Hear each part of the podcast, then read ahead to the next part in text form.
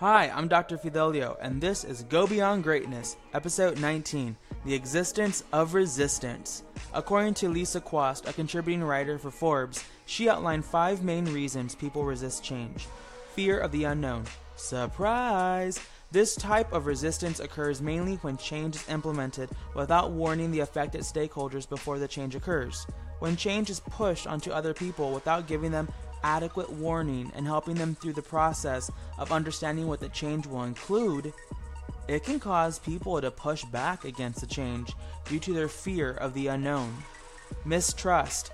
If the individuals in a department highly respect their manager because the manager has built up trust over a period of time, the team will be more accepting of any changes. If the manager is new and has not yet earned the trust of their employees, then mistrust can manifest itself into resistance to change. Loss of job security, control. This type of resistance often occurs when companies announce they will be restructuring or downsizing. This causes fear, real fear, among employees that they will lose their jobs or be moved into other positions without their input. Bad timing. As the old saying goes, timing is everything.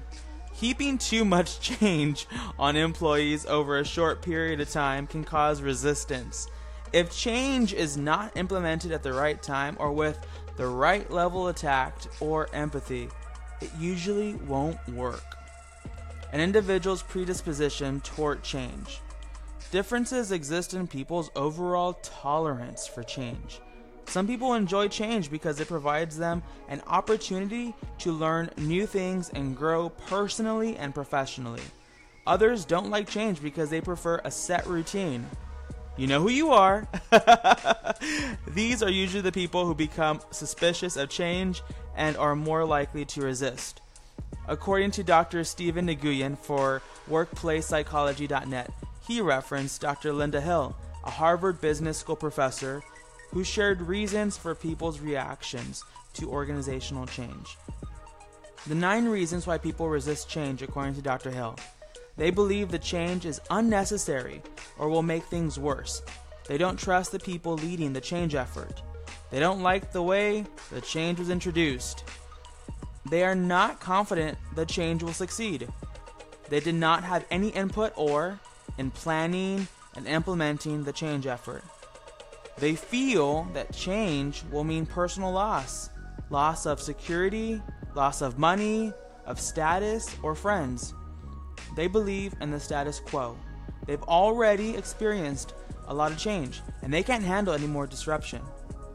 They're afraid they don't have the skills to do their work in new ways required by the change. Doctor Hill also offered six reasons why people support change. They believe the change makes sense and that it is the right course of action. They respect the people leading the change effort. They anticipate new opportunities and challenges that come from the change. They were involved in planning and implementing the change effort. They believe the change will lead to personal gain. They like and enjoy the excitement of change. Listen, change is all around us. Each day that we wake up and decide how to pursue our day, when we go to a drive-thru and decide to use our app on our phone to order, when we decide to stream video instead of going to the movies, when we decide to text message somebody instead of listening to their voice on a call, our approach to change has always been dramatic. We're either one hundred percent in or one hundred percent out. Society has a huge part in change. If our friends and close ones are one hundred percent in and we are one hundred percent out, then chances are we're probably going to potentially jump on their bandwagon. We don't want to be left out. And I'm not saying that happens all the time, but I'm sure you know people that operate that way. You know, you know. The beauty of change is that it is constant.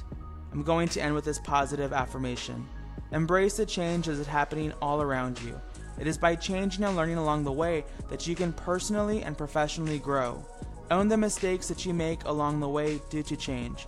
but continue growing and learning.